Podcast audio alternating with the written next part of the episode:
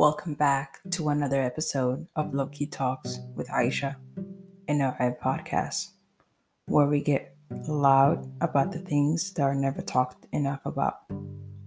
I would like to take a moment to say thank you all that tuned in to the last episode. Um, I honestly appreciate all of the love, um, the feedback, the questions, everything that I have received.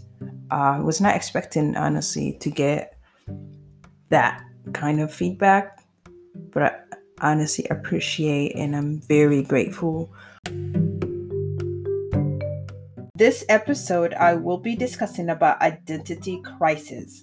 To begin with, what is identity crisis? By book, a period of uncertainty and confusion in which a person's sense of identity becomes insecure due to a change in their expected aims or role in society? How does identity crisis come about? Uh, usually due to a big change occurring in one's life. That is um, an obvious uh, point of view. Identity crises are also common among people with mental illness. I am not going to go deep into um, the medical term or give any advice in regarding that because I'm not a medical advisor. Going forward, I will be talking about this from a personal perspective. The reason I chose to discuss about identity crisis is that it being ignored or even dismissed to talk about in our our community, our homes. People chose to not talk about this topic mainly because it is something that is like the unknown. They're not. I know that I said it's been dismissed or even been ignored. It's not something that they uh, people chose to ignore. Um, it's just something that naturally just not being talked about, just like in everything else um, like childhood trauma, uh, mental illness, things like that. Think these things are like taboo. They're never being talked about. It's like, especially with identity crisis, it's like you figure out on your own type of thing. So going forward, this is my personal um, experiences.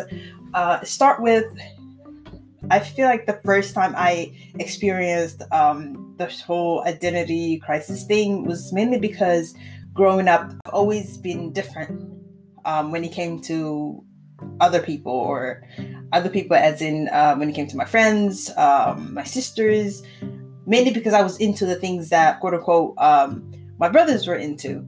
So it's always been the whole like you know the word hishod is half shame. The word hishod it gets thrown around so easily especially in every Somali home. This word simply means shy or shyness or being shy. Um, Hishod Malihid Mia, I've heard that word so many times, especially around parents um, who are raising young girls. Um, please do not use that word, Mia, especially if the girl is doing something out of the ordinary think this word it, it is a way to indirectly tell young girls don't do this do that. You're limiting every time you tell a young girl not to do this or do that. The young girl is only doing something that is not harming herself. That is only it's out of the ordinary and it is the unknown to you and you're a parent please be careful um, how you word when a young girl is like growing up to become her own person and she's trying to be this person who's just trying to develop this personality and i think these the age the young age like a young when a child is transitioning from young child to a young adolescent these years are so crucial. And these are like they're, they're transitioning from being a child to um, a teenager, young teenager. And when you set limitations um, to the things that they can do and who they need to, uh, who they should become. You should, if you start pointing things out to them, like don't do this, do that. There's nothing wrong with it. But when you make them feel shame or especially young girls when you make them feel like they are not um, they they shouldn't be doing something that can only backfire you because they'll make sure to do exactly what you told them not to do. And the reason I'm talking about this is to honestly recognize and understand and grow. It is not a way call out people on, but so many of us are becoming parents and May Allah bless our parents. If we continue saying the things that our parents said to us and our parents said if we continue doing these things there's no way to they did all they could. Break the circle and to recover. Doing the things that makes me feel so uncomfortable. In a way it feels really strange. It's like i'm in a freaking dream because it feels too good. Like it feels like where was I all these years when um, when I was afraid or when I was looking at the next person because I didn't want it to stand out. It feels so good to be in this space. A person lacks sense of self, they will do anything and everything to gain that sense.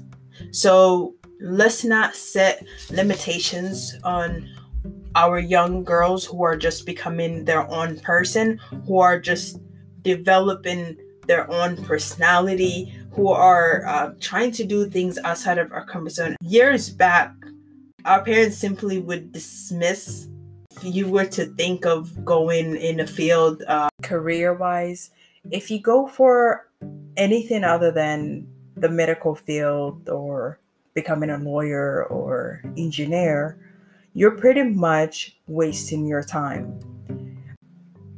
I would like to go back to identity crisis a little bit on and maybe cover about how to go about treatment or treating oneself. Say about treatment, it all starts within and finding support, a space that helps one grow. Let's create that space for each other and those to come.